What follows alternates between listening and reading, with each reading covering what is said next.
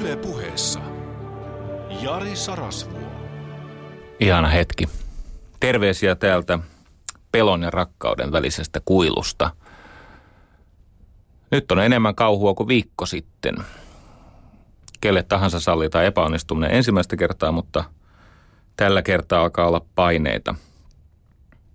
Vajaa, vajaa tunti ennen kuin tämä lähetys alkoi, minulle soitti professori Lauri Törhönen, elokuva, elokuvataiteen professori Lauri Törhönen, ja hän antoi minulle luvan jankuttaa, toistaa itseäni. Toden totta, muuta en osaa ja ehkä siitä on hyötyäkin tämän tyyppisessä muodossa. Vielä täytyy hetki viettää, hyvä kuulija, sen pohdinnassa, miksi tämä muoto on tällainen. Kun dramaturgi Soila Valkaman kanssa pohdimme, että otetaanko vieraita, miten tätä hetkeä rytmitetään eri äänillä, päädyimme monologiin. Ja peruste oli se, että usein monologissa on sittenkin enemmän dialogia kuin normaali dialogissa. Ja toden totta, monesti kun ihmiset puhuvat, he eivät oikeasti harjoita dialogia. He puhuvat sellaisia monologeja duetossa ohi toistensa ilman aikomustakaan kohdata ja ymmärtää ja sen seurauksena muuttaa mieltään. Tässä on mahdollisuus kuunnella, pohtia, altistua ja kenties rakentaa jotain uutta siihen olemassa olleeseen ja tähän asti hyvin palvelleeseen maailmankuvaan. Jotain aivan erityistä on ilmassa. Tämän ohjelman muodon ja teeman saama palaute on erityinen. Ensinnäkin tietenkin palaute on kriittistä, mutta tällä kertaa se on arvioivaa, älykästä, pohdiskelevaa. Se ei ole totutusti leimaavaa, tuomitsevaa, demonisoivaa. Ja sitten siellä joukossa on semmoisia ihmeitä, jotka minulle riittää tietyllä tavalla älyllisen toiminnan tarkoitukseksi. Haluan puhua teille onnellisesta perheenisästä ja tohtori Pekka Puustisesta – Pekka Puustinen kaveriltaan kuuli, että tuli tämmöinen ohjelma, jossa pohdittiin idealismia ja ihmeitä. Hän teki älykkään ihmisen etukäteisen päätöksen. Hän päätti luopua ennakkoluuloista ja kuunnella avoimella sydämellä. Hän ei langenut loveen. Hän julkisesti ilmoitti, että ei toimi. Ihan kiva, mutta ei toimi. Mutta se, mitä tapahtui seuraavaksi, on mielenkiintoista. Hän nimittäin omalla ajallaan jonkun pakottamana kuunteli tämän ohjelman uudestaan. Huomatkaa, hän on tohtori. Hän on kirjailija. Hän on omassa asiassaan pätevä eikä tarvitse siis semmoista niin kuin idolia eikä semmoisia ihmisiä, joita pitäisi kritiikittä seurata. Toisellakaan kertaa juttu ei avautunut, mutta kolmannella kerralla hän yhtäkkiä alkoi löytää ei ehkä siitä, mitä minä sanon tai – ajattelen ääneen, vaan siitä, mitä reaktiota hänessä tapahtui. Ja lähetti minulle viestin, että hän kiittää, se avasi jotain uutta. Hän itse asiassa katsoo ymmärtävänsä sen, mitä mä vajavaisilla kyvyilläni koitin avata, välillä aika pahasti eksyen. Ja mun kokemus on se, että tämmöinen ihminen, ää, ei, ei ole kysymys siitä, että tarvitsisi tätä mun juttua kiittää tai hyväksyä, vaan se, että taistelee ymmärtääkseen ja arvostaakseen sitä, mikä ei tule sen oman mielihyvän tontille halvalla. Tästä on minun mielestäni oppimisessa ja tässä monologin muodossa kysymys.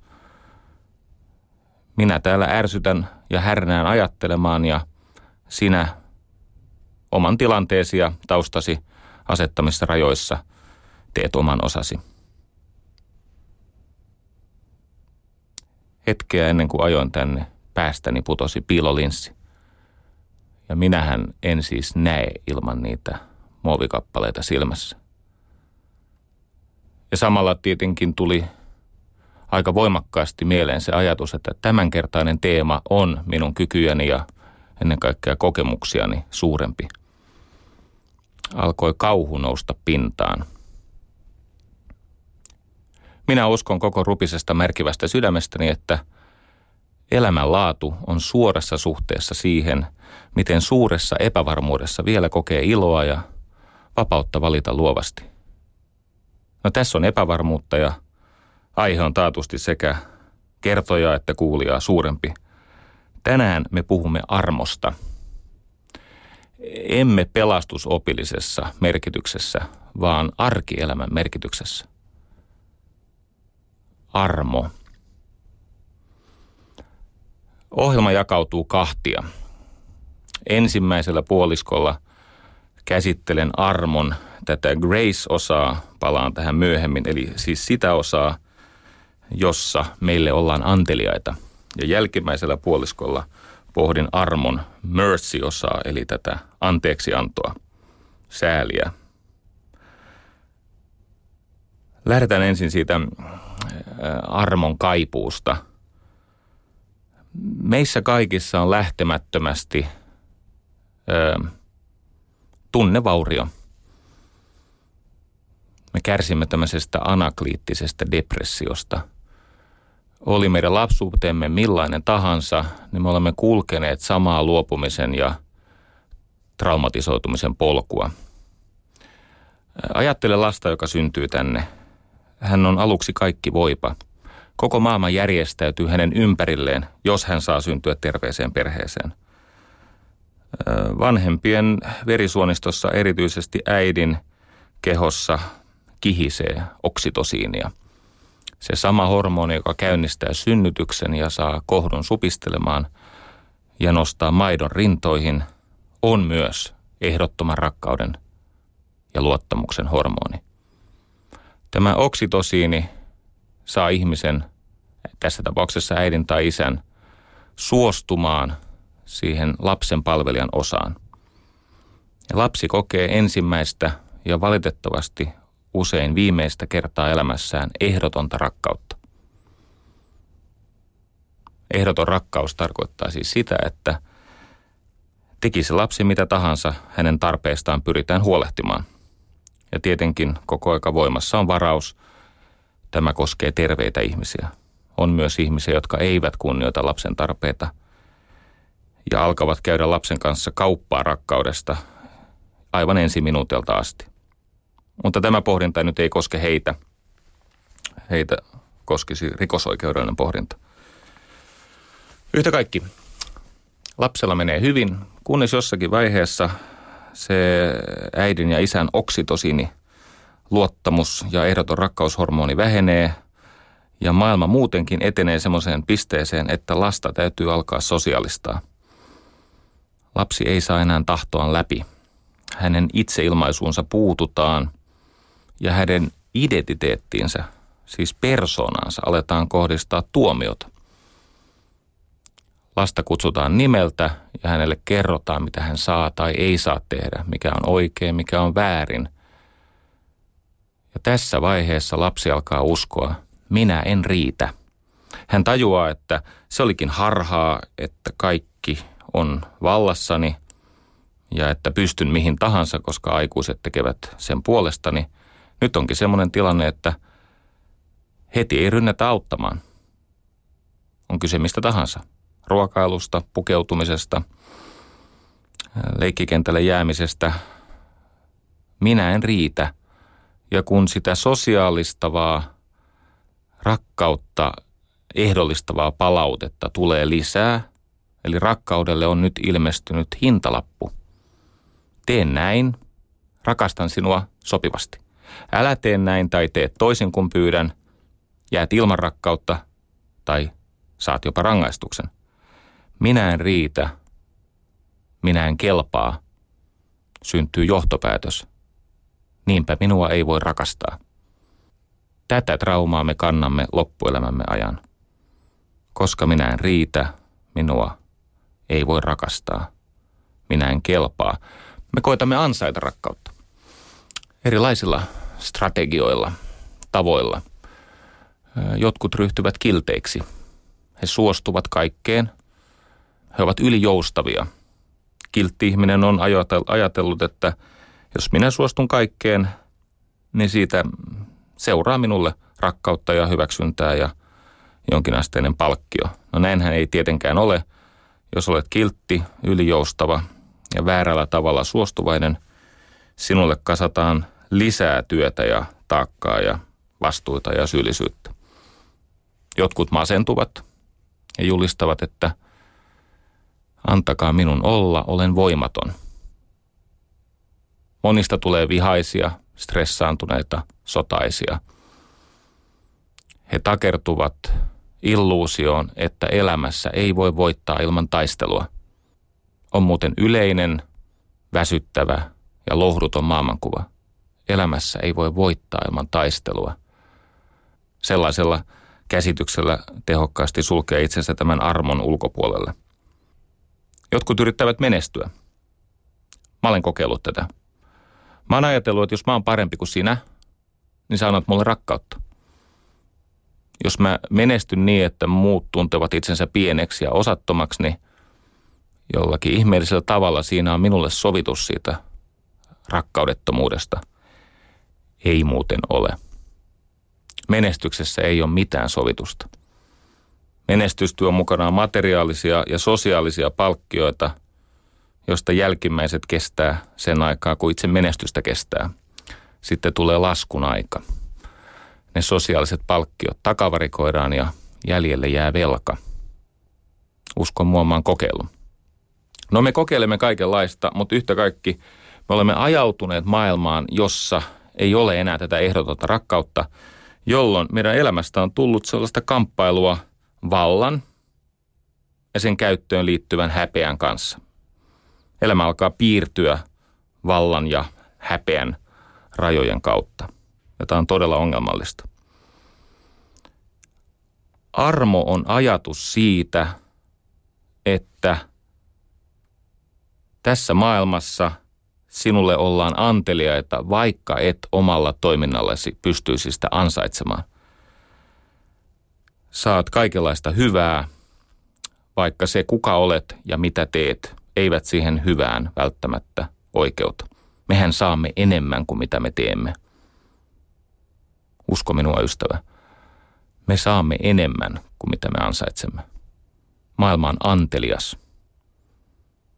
Kyllä, löytyy perusteita väittää toisin, mutta yleisesti ottaen on näin, kun pysähtyy laskemaan siunauksiaan. Armo on myös anteeksiantoa.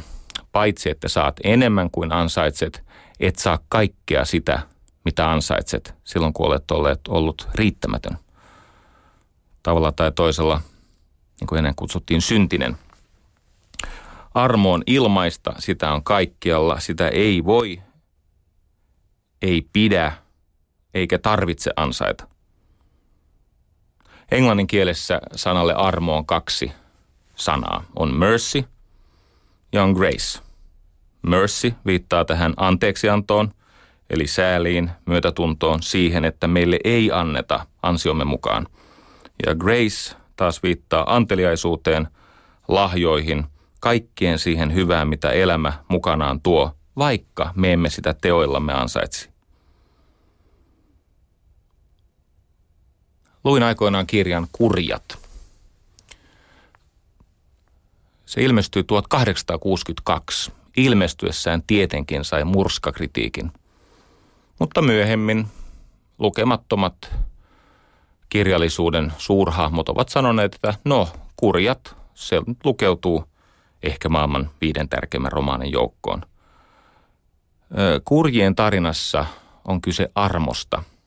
Siinä on tämmöinen hahmo kuin Jean Valjean, joka siis on kärsinyt 19 vuoden tuomion, muistaakseni jostain leipävarkaudesta tai tällaisesta. Hän on kuitenkin ollut pakkotyössä. Lopulta hänet vapautetaan, mutta ei vapauteta.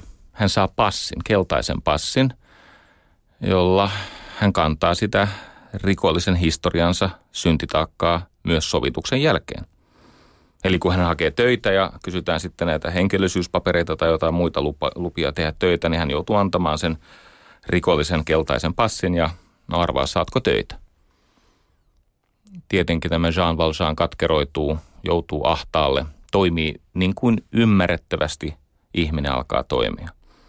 Muistakaa, että varastaminen, väkivalta ja viha on ymmärrettävää sellaisen ihmisen kohdalla, joka on oikeasti ajettu niin ahtaalle, että ei ole mitään horisonttia, jossa toivo pilkottaisi.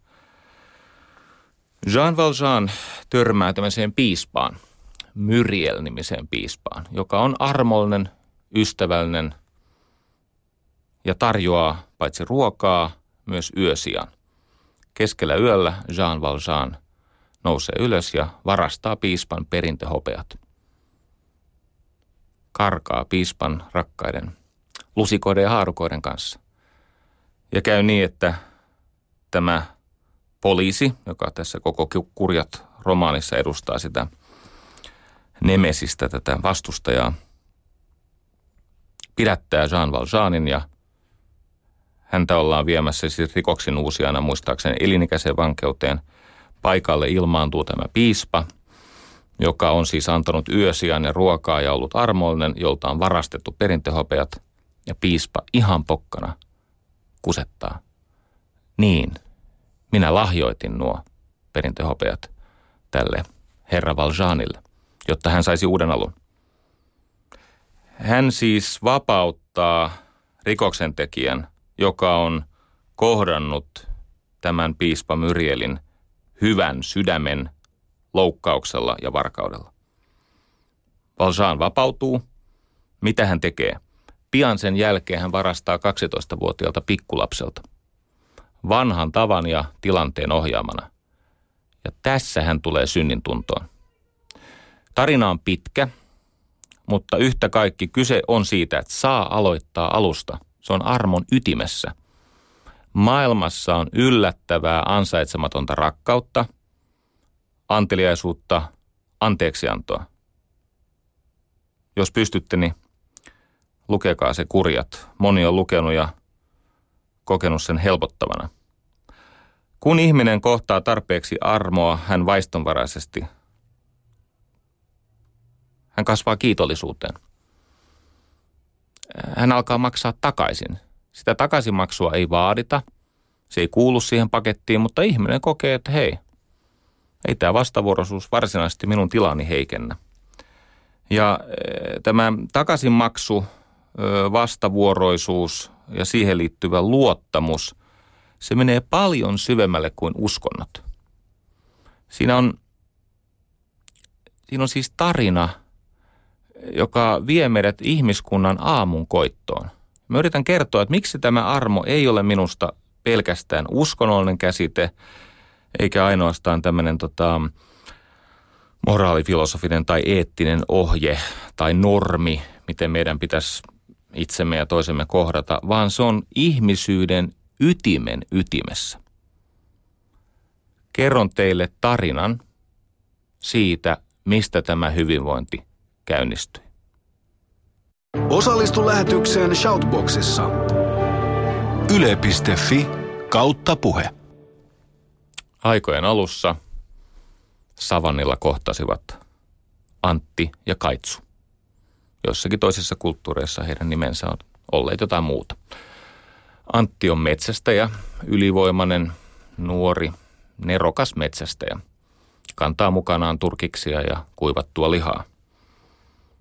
Kaitsu on vanhempi, vähän reppana, laiskanpuoleinen, ehkä keskinkertainen älynlahjoiltaan, mutta hän on kalastaja, hän tulee rannikolta. Toinen tulee sieltä viidakon sydämestä, Toinen tulee rannikolta, Kaitsu on kalastaja, Antti on metsästäjä. Ja he kohdatessaan tapahtuu ihmeellistä. Jossakin vaiheessa ihmisen evoluutiota me otimme irtioton apinoista. Tämmöinen laumaeläin nisäkäs kuin ihminen tai muut kädelliset ja ylipäänsä, on ne sitten susia tai leijonia, niin niiden refleksi on tappaa syödä, paeta, raiskata, kun kohdataan vieraan heimon edustaja. Katsokaa niitä luonto-ohjelmia. Kun sinne simpanssilla oman ulottuville tulee vieraan heimon simpanssi tai joku muu apina, se metsästetään kiinni, se syödään. Ja näin ihminenkin on toiminut. Se on turvautunut väkivaltaan, kun se on kohdannut muukalaisen. Paitsi että tällä kertaa näin ei käynyt – Mä olen lukenut ihan järkevistä lähteistä tämmöisen hypoteesin, että ihmisessä tapahtui mutaatio, joka lisäsi tätä oksitosiinin määrää myös miehissä. Naisissahan sitä on tietenkin ollut aina, muuten ei synnytys ja emetys olisi ollut mahdollista. Mutta myös miehet alkoivat luottaa elämään ja toiseen ihmiseen. Eli Antti ja Kaitsu eivät käyneetkään toistensa kimppuun. He vertailivat saaliita, pukeutumista, työkaluja, aseita. Antti ihaili sitä kaitsun kapeaa keihästä ja jousipyssyä, jolla kalastettiin. Kaitsu tarjosi kalaa maistiaiseksi. Kaitsu puolestaan ihaili sitä Antin pukeutumista ja kuivattua lihaa, joka maistui hieman väkevämmältä kuin tämä kala. He tekivät ensimmäisen vaihtokaupan – ja myöhempinä aikoina Antti ja Kaitsu sekä heidän kaverinsa ja sukunsa ja heimonsa tulivat samalle kohdalle savannia ja vaihtoivat kalaa lihaan ja jousipyssyjä kirveisiin tai paksumpiin keihäisiin ja turkiksiin. Ja tämä vaihdanta on perustunut luottamukseen, erilaisuuden sietämiseen ja siihen, että molemmat ottavat riskin sen yhteisen hyvän edestä.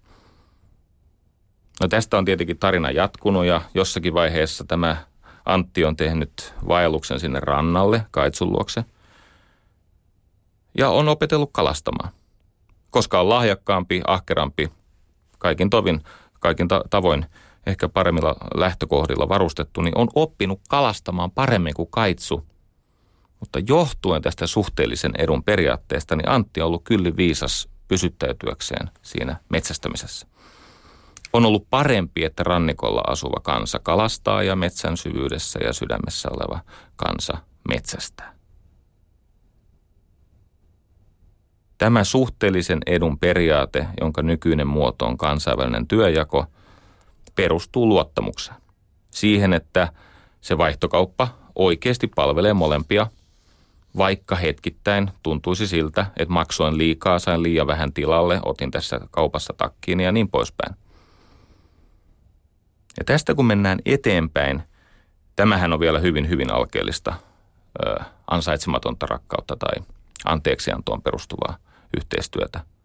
Todella alkeellista. Tästä kun mennään eteenpäin, me tulemme semmoiseen vaiheeseen, missä nämä erilaiset uskonnot ja filosofiat alkoivat toden totta miettiä hyveitä,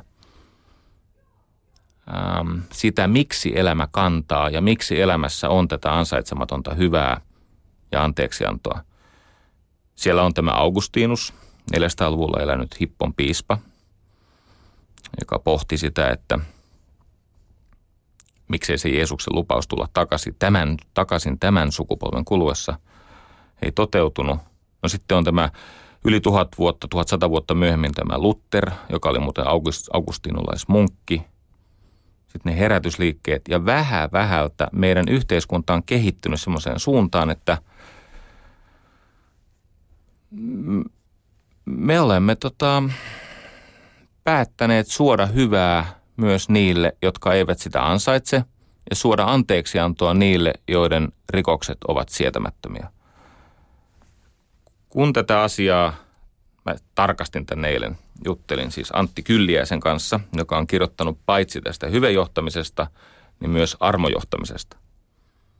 Ja Antti vahvisti minulle tämän että miten tämä yhteiskunnan ja kulttuurin kehittyminen, miten se on mennyt ja miten keskeisessä roolissa tämä armo siellä ytimessä on. Eli se, että meillä on sosiaaliturvaa niille, jotka eivät sitä voi tai halua ansaita, on armollisuutta.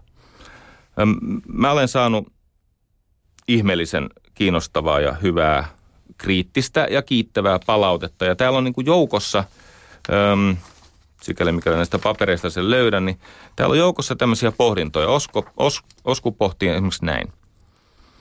Kuuluuko armo myös niille, jotka syystä tai toisesta eivät elä ja yritä täysillä? Tietenkin kuuluu. Sehän on koko homman idis. Koska jos, jos se mitta oli se, että vain ne, jotka elää, yrittää ja ansaitsee, saavat sitä armoa, niin kuka jäisi jäljellä? Ei tietenkään kukaan. Tai kuka haluaisi elää semmoisessa maailmassa. Sitten täällä pohditaan, että niin, juu, armo, ihan hyvä, mutta entäs Anders Bering Breivik? Et kuuluuko hänelle armo? Totta kai kuuluu. Sen takia hän sai siis oikeasti hyvän oikeudenkäynnin. Hän sai asiallisen puolustuksen. Häntä ei minun tiedon mukaan ole kidutettu, pahoinpidelty, kaltoin kohdeltu. Päinvastoin kuin joidenkin valtioiden vankiloissa tehdään. Öö, tämä Bering Breivik joutuu kohtaamaan tekonsa ja elämään sen kanssa loppuelämänsä, missä on varmasti rangaistusta enemmän kuin yksi ihminen murtumatta jaksaa kantaa. Mutta ei yhteiskunnan tarvitse langeta samaan alhaisuuteen kuin mihin tämä Breivik lankesi. Tai täällä pohditaan näitä intialaisia miehiä – jotka raiskasivat tämän elokuvissa poikaystävänsä kanssa käyneen naisen ja tappoivat kaupan päälle. Öm, myös he ansaitsevat ei ehkä vapautuista teostaan. Tietenkin heidän täytyy se kohdata. Mutta tota, sivistynyttä kohtelua, sikäli mikäli se siellä onnistuu suuremmoisia palautteita. Öm, ö, myös tosi kummallista. Pietilä pohtii tämmöistä. Kun tänä päivänä puhutaan armosta, voin vain todeta, että totisesti olemme vaipumassa takaisin pimeälle keskiajalle, jossa ympäröivä maailma muodostuu Jumalan tahdosta, aivan kuin nykyisin markkinoiden odotuksista. Tämä muuten tämä markkinatalouskritiikki, niin enää ei ole semmoista niin kuin ajattelun aluetta, mihin sitä ei voi salakuljettaa. Ei keskiaika ole se, että ihmistä kohdellaan arvokkaammin kuin mitä hän kohteli kanssa ihmistä. Se, että me onnistumme kohtelemaan toisiamme arvokkaammin kuin mitä he joskus tai nämä toiset ihmiset joskus kohtelevat meitä, ei se ole keskiaikaa. Mä oon opiskellut keskiaikaa. Mun poika jopa oli siis yliopistossa Walesissa, opiskeli keskiaikaa. Sen tiedon perusteella, mitä meihin on vähän vähältä tihkunut, niin voin todeta, että armokäsitys silloin keskiajalla oli hieman karkeampi.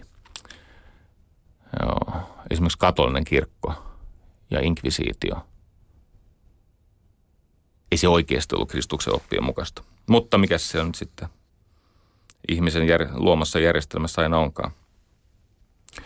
Öm, mä jotenkin haluan osoittaa, että tätä ää, armollisuutta on meissä suomalaisissa aika paljon. Ajatelkaa ystävät, kun nyt on ollut tästä maahanmuutosta paljon puhetta ja ylipäänsä siirtolaisuudesta ja siitä, että, että onko tämä sukupolvi suostuvainen niihin uhrauksiin, mitä maailman meno meiltä tänään ja erityisesti huomenna kysyy – Miettikää ystävät Karjalan evakoita. Se on minun mielestäni tuossa niin kuin armon maailmanennätyskisoissa, niin se on kakkos siellä. Katsokaa, äm, just nyt ei tule mieleen yhtään ainutta siirtolaisongelmaa, jossa olisi pystytty Veikko Vennamo, kiitos Veikko, Veikko Vennamon johdolla ratkaisemaan siis semmoinen – tilanne, jossa yli 10 prosenttia, 400 000 karjalaista, olivat jotkut kahteen kertaan menettäneet kotinsa, täysin traumatisoituneita, pois sieltä Karjalan kotikonnulta, kun tämä sivistysvaltio otti sen. Ja ne asutettiin sinne soille ja ihmisten takapihoille ja isoille tiloille ja väkisin lohkottiin niitä maatiloja ja niin poispäin – joku siellä kuulijoissa on minua paremmin perillä. Joku tarkoittaa aika montaa. Mutta kerroppa, missä on onnistuttu ratkaisemaan noin massiivinen siirtolaiskysymys niin armollisesti kuin se Suomessa sujui. Se on minun mittaristossani näistä yhteiskunnallisista armon ihmeistä numero kakkonen. Mainitsin, että soitin Antti Kylliäiselle – ja tota, hän on vähän ottanut pesäeroa tuolta kirkosta, osittain sen takia, että hän on aika kirkas teologinen ajattelija ja Hän pätevin perustein esitti, että kaikki pääsevät taivaaseen. Jos semmoinen paikka on olemassa, niin kaikki sen Antti Kylliäisen päästämänä pääsee. Kylliäisen ajatus, joka ei ole tietenkään hänen ajatuksensa, mutta itsessään nerokas, on se, että ihmisen hyvä on kaiken toiminnan mitta ja päämäärä. Hän siis pohtii sitä armojohtamista, siis armojohtajuus on hänen käsitteensä. Niissä vaiheissa, kun Antti Kylliäinen joutui kohtaamaan tämän oman teologisen maailmankuvansa rajat suhteessa kirkon oppiin, hän mm, sai tuta Eero Huovisen oikeassa olemisen vimmaa. Eero Huovinen. Siinä on viisas, rakastettava, kaiken kunnioituksen ansaitseva mies, joka on väärässä. Huovinen on useita kertoja – toistanut, että sellainen käsite kuin armo ei kuulu työelämään. Tämä on paitsi siis kummallinen ajatus siitä lähtökohdasta, että työelämässä me joudumme kuitenkin tekemisiin erilaisiin valtaristiriitoihin ja toisten ihmisten pelkojen ja puutteiden kanssa painimaan. Ja jos ei siellä ole ansaitsematonta hyvää ja anteeksiantoa, niin miten sitä työtä voi tehdä? kun puutteelliset ihmiset koettaa tehdä yhteistyötä kohti tuntematonta ja matkata sieltä täydellisestä maailmasta kohti todennäköisyyksiä, m- miten me sitä työtä voisimme tehdä, jos ei siellä olisi armollisuutta? Tätä ansaitsematonta anteliaisuutta ja perusteetonta anteeksiantoa. Sitä paitsi mun tulee mieleen, kun mä oon tätä raamattua itse tavannut, mun tulee mieleen nämä Kristuksen opit – Kristus nimittäin taisi joka kolmannessa puheenvuorossa pohtia armoa. Eikö niin, käännä toinen poski, rakasta vihollisiasi. Hänen tarinansa, tarinansa tuhlaajapojasta ja hänen isästään. Siinä muuten vasta tarina armosta, tuhlaajapoika ja hänen jossakin määrin suuri sydäminen isänsä. Oli muuten ihan mulkkujätkä, tämä tuhlaajapoika.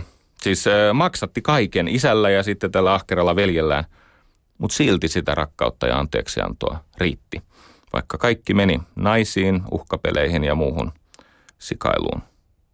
Tai Jeesuksen tarina tästä palvelijasta, armottomasta palvelijasta. Eikö se nyt näin on, että Antti Kylliäinen on löytänyt jotain hyvin todellista ja suuri Eero Huovinen, jota sydämestäni oikeasti kunnioitan, vaikka tässä toteankin, että hänen käsityksensä tästä tapahtuneesta on vastoin sitä, miten Kristus on sen siellä kirjassa ainakin ajatellut. Ähm, mun, mun, mä oon siis 25 vuotta ollut esimies. Ja mä olen yrittänyt johtaa ihmisiä joko pelolla tai rakkaudella. Molemmat toimii jossakin määrin. Sen väite, se tämmöinen väite, että pelolla ei voi lainkaan johtaa, niin se ei pidä paikkaansa. Mutta se ei vie kauhean pitkälle – sen saanto on heikko. Sitten mä oon kokeillut tätä rakkautta omassa vaillinaisessa mitassani ja se kulkaa toimii. Se muuttaa kilpailun kilvoitteluksi. Kilvoittelu on, on itsensä kanssa kamppailua, eteenpäin pyrkimistä, jalostumista, jonka käyttövoima on kiitollisuus, joka tuli siitä, että sinua kohtasi ilmainen ansaitsematon armo. Se menee siis näin. Armo on ilmaista, maailmassa on ansaitsematonta anteliaisuutta ja anteeksiantoa käytännössä rajattomasti myös sinulle. Useimmissa ihmisissä se laukaisee tämmöisen vastavuoroisuusrefleksin, hienosti sanottuna resiprokaatiorefleksin. Ja siitä seuraa kiitollisuus joka usein kanavoituu kilvoitteluun. Kilpailu, se on nollasummapeliä. Se on ajatus siitä, että mun täytyy voittaa muiden kustannuksella. Se ei vie yhtä pitkälle, luottakaa tässä asiassa minuun. Pelolla saa paljon aikaan, mutta mitättömän vähän verrattuna rakkauteen.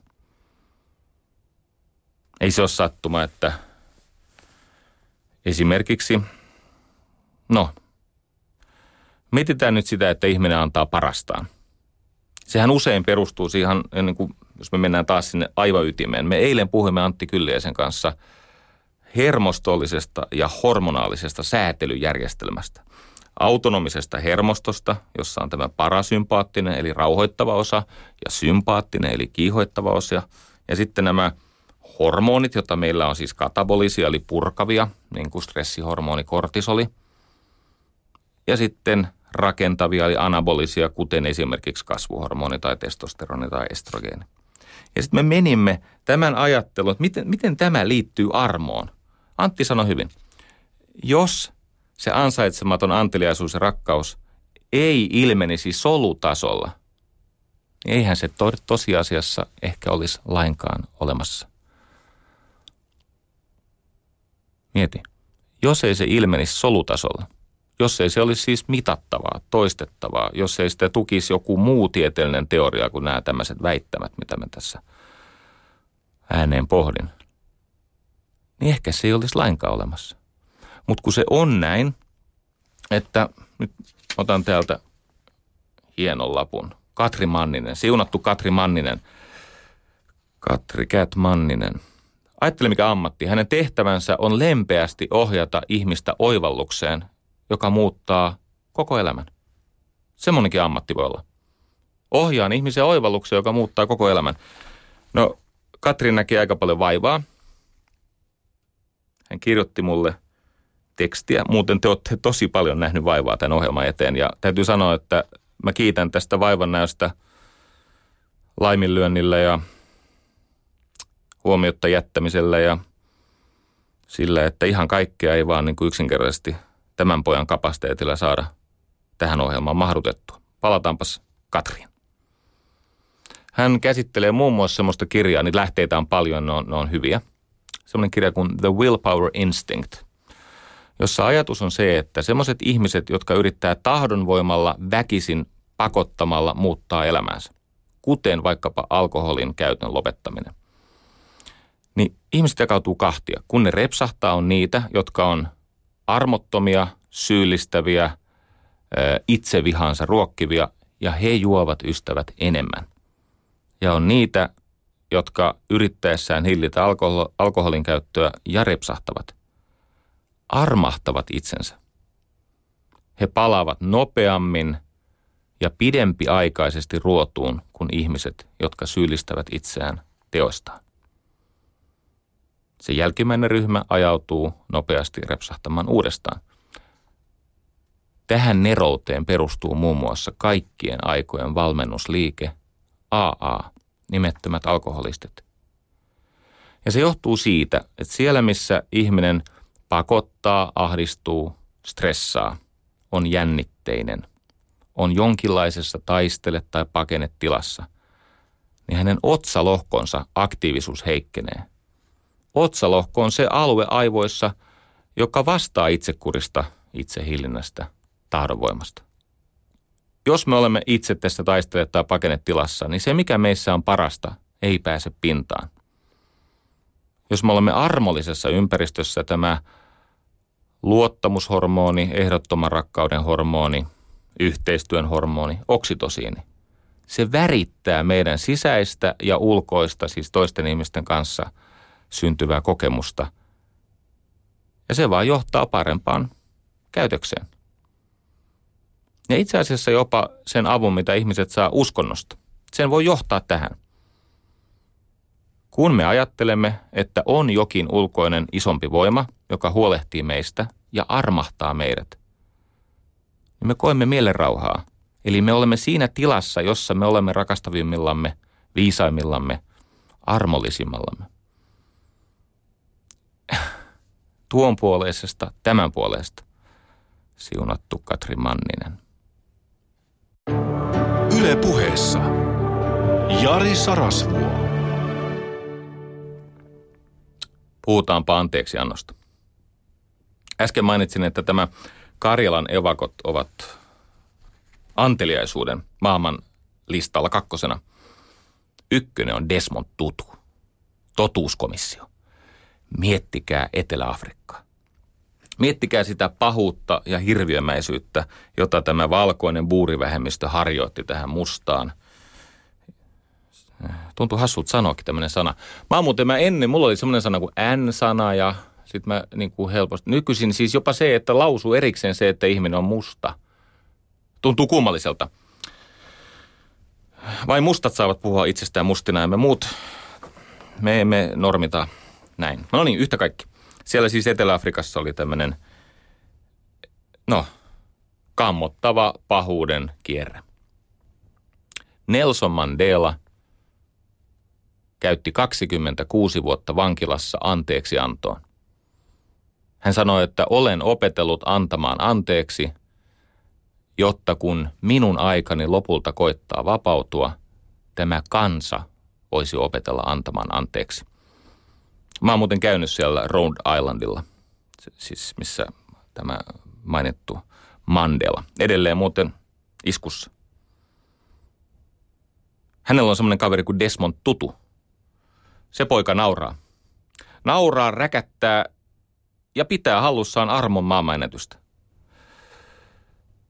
Totuuskomission idea oli se, että jos kohtaat tekosi, kuvaat ne synnin tunnon kautta, siis katuen, sinulle annetaan anteeksi.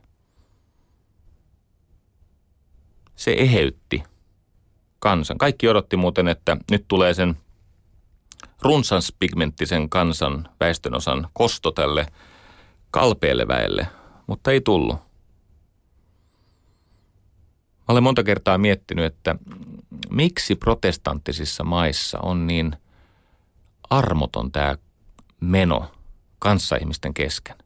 Ja miksi katolisissa maissa kuitenkin on tosiasiallisesti vähemmän mielenterveysongelmia, päihdeongelmia, perheväkivaltaa, syrjäytyneisyyttä. Siis katolisissa maissa itse en hirveästi arvosta esimerkiksi roomalaiskatolisen kirkon naisvihaa, joka pitää koko maapalloa ja sen tulevaisuutta panttivankina. Se on muuten ihan huono juttu. Eksyn vähän aiheesta, mutta totean vaan, että kaikki uskonnot vihaa naista, mutta harvat yhtä vakavin seuraamuksen kuin tämä roomalaiskatolinen kirkko. Palataan asiaan. Haluan kehua seuraavaksi katolilaisia. Nimittäin katolisissa maissa ihmiset voi paremmin itsensä kanssa ja keskenään kuin protestanttisissa maissa. Jos mittareita ovat mielenterveysongelmat, päihdeongelmat, syrjäytyminen, väkivalta ja niin poispäin. Mun väite on se, että se perustuu anteeksi antoon, jota harjoitetaan rippi-nimisessä rituaalissa. Niin kuin mä äsken kuvasin tästä Desmond Tutusta, niin mä, mä lähestyn tätä anteeksiantoa ja sitä, miten se – Siis armossa anteeksianto on ilmainen, mutta siihen on hyvä osallistua. Okei, mä kerron tämän tarinan kautta. Meillä on siis mies, joka menee ripille. Hän pitkästä aikaa pakottautuu sinne pömpeliin, missä hän auktoriteetin edessä kohtaa syntinsä. Ja kaikki me, jotka olemme katsoneet mafia-elokuvia, tietävät tämän kohtauksen. Tämä syntinen, taakkaa kantava mies istuu sinne lootaan ja hän sitten sanoo, että forgive me father for I have sinned, eikö niin suoraan Koppolan leffasta. Ja niin ne kai sitten oikeasti sanoo, että anteeksi isä, olen tehnyt syntiä. Idea on auktoriteetin edessä pysähtyminen. Lupa tuntea itsensä pieneksi ja autetuksi – jolloin pappi sanoi, että okei, koska viimeksi kävit. Ja sitten tämä Corleone sanoi, että no siitä on vähän aikaa, siinä välissä on tullut tehtyä kaikkea. Eli sen tarkoitus on muistuttaa siitä, sitä syntistä siitä, että siellä pitäisi käydä usein ja sen rituaalin pitäisi olla osa tämmöistä hengellistä hygieniaa tai, tai mielenterveyshygieniaa. Jonka jälkeen pappi sanoi, että no mitä sä oot tehnyt? Ja perheisä sanoi, että niin. Mä olen haistellut naapurin rouvan pikkuhousuja. Pappi kysyy, että pikkuhousuja. Haistellut pikkuhousuja. Mies sanoo, niin. Ne vie mut sellaisiin tunteisiin, jota ei ole sopiva täällä Herran huoneessa lausua. Pappi ei anna periksi. Haistelit pikkuhousuja.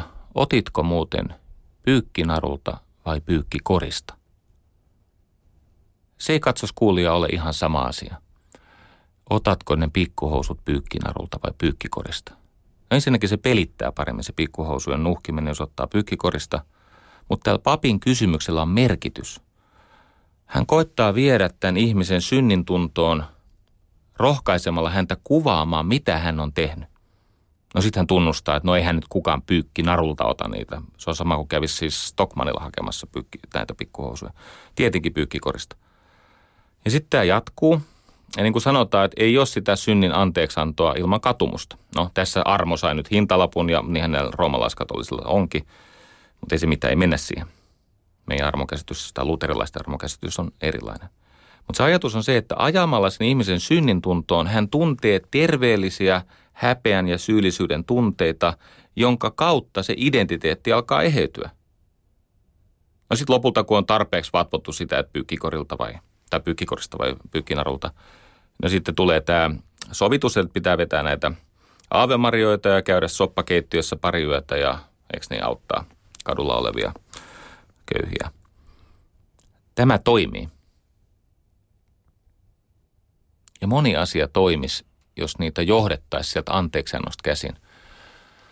Mä olin joskus leikitynyt semmoisella ajatuksella, että mitä olisi maailman historiassa tapahtunut, jos tämän hirvittävän 2001 syyskuun 11 tapahtuman jälkeen siellä, tai jos, jos siellä Yhdysvalloissa olisi tämän alhaisen terroristihyökkäyksen aikana istunut vallassa kristitty presidentti. Siis kristitty presidentti. Ei mikään tämmöinen kalvinisti. Tämmöinen armoton armoton. Vaan siis semmoinen, joka olisi ajatellut vähän niin kuin Marshall-apua aikana ajateltiin. Silloin oli muuten vähän toisenlainen henki. Tämä Roosevelt eroaa tästä Bushista. Muistelkaa siis Natsi-Saksan kauhuja ja sen jälkeistä Marshall-apua.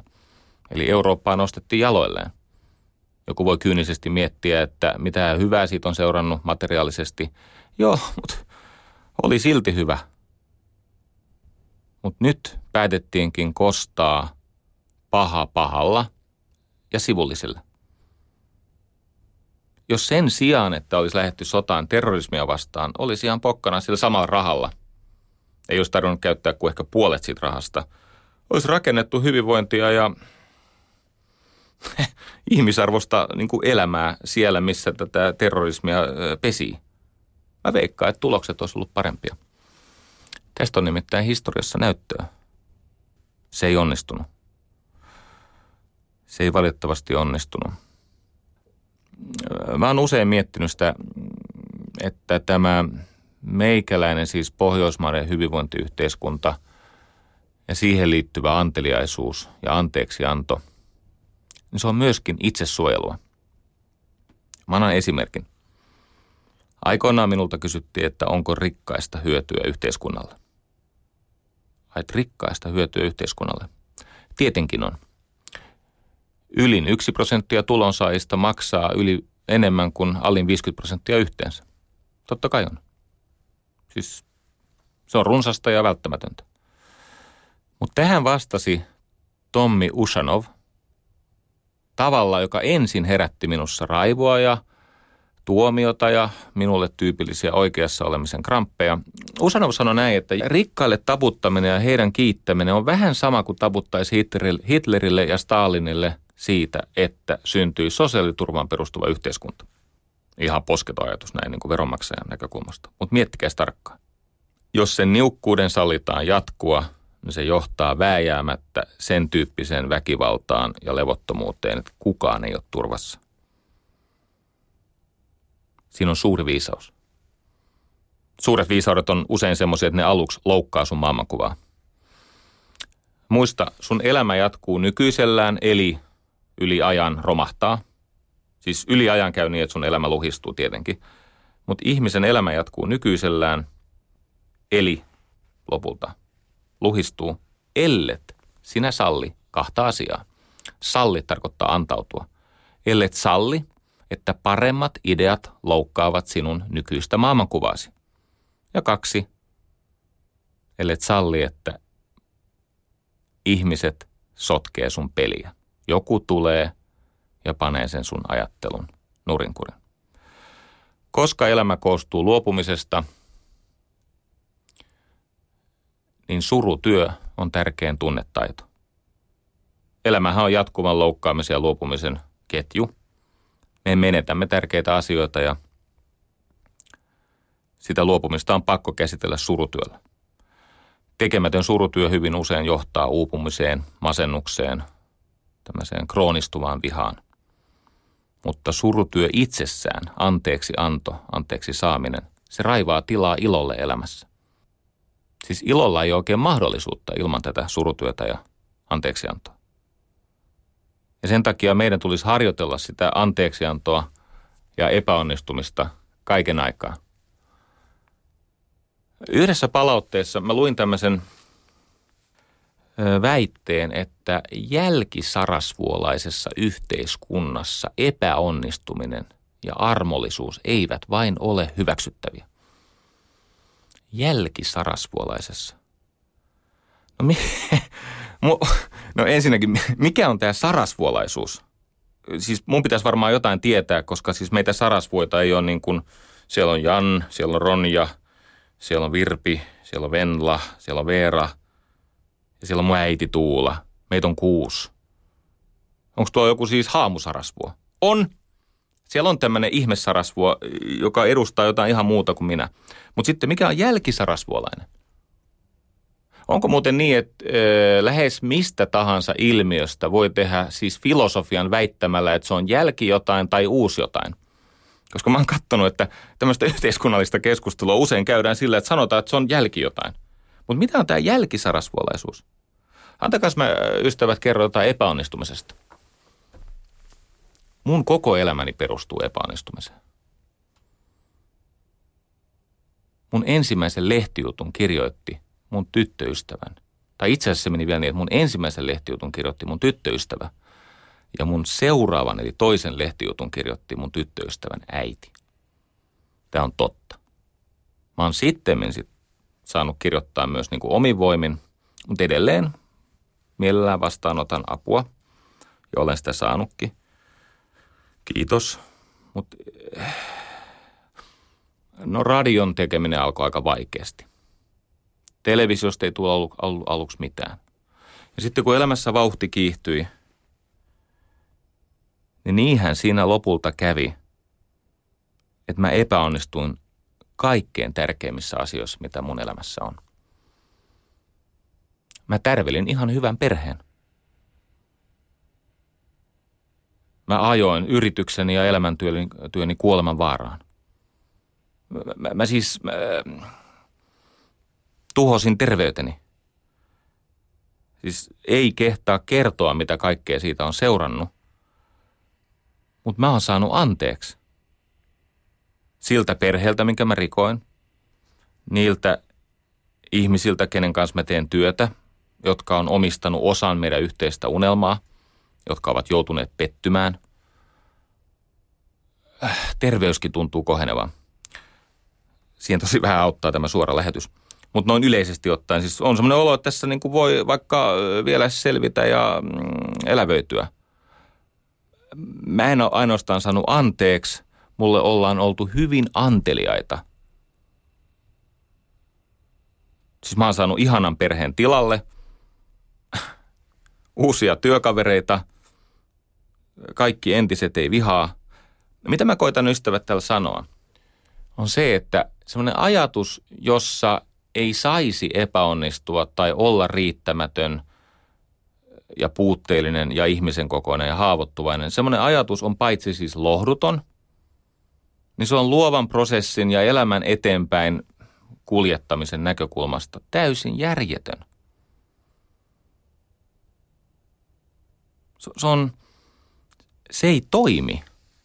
Katsokaa, kun ei tämä täydellistymisen fantasia ketään eteenpäin vie.